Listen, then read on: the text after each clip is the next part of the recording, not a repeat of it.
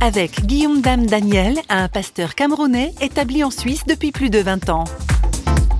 Quand on arrive ici, en tout cas pour moi, c'était le choc de me rendre compte que les personnes âgées terminaient leur vie de manière générale assez seules.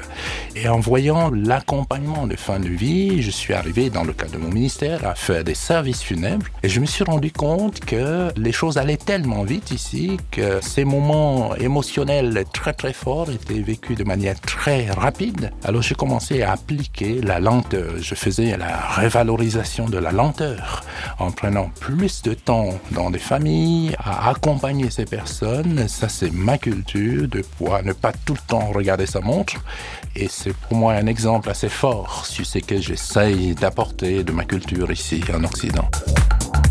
C'est pas faux, vous a été proposé par Parole.fm.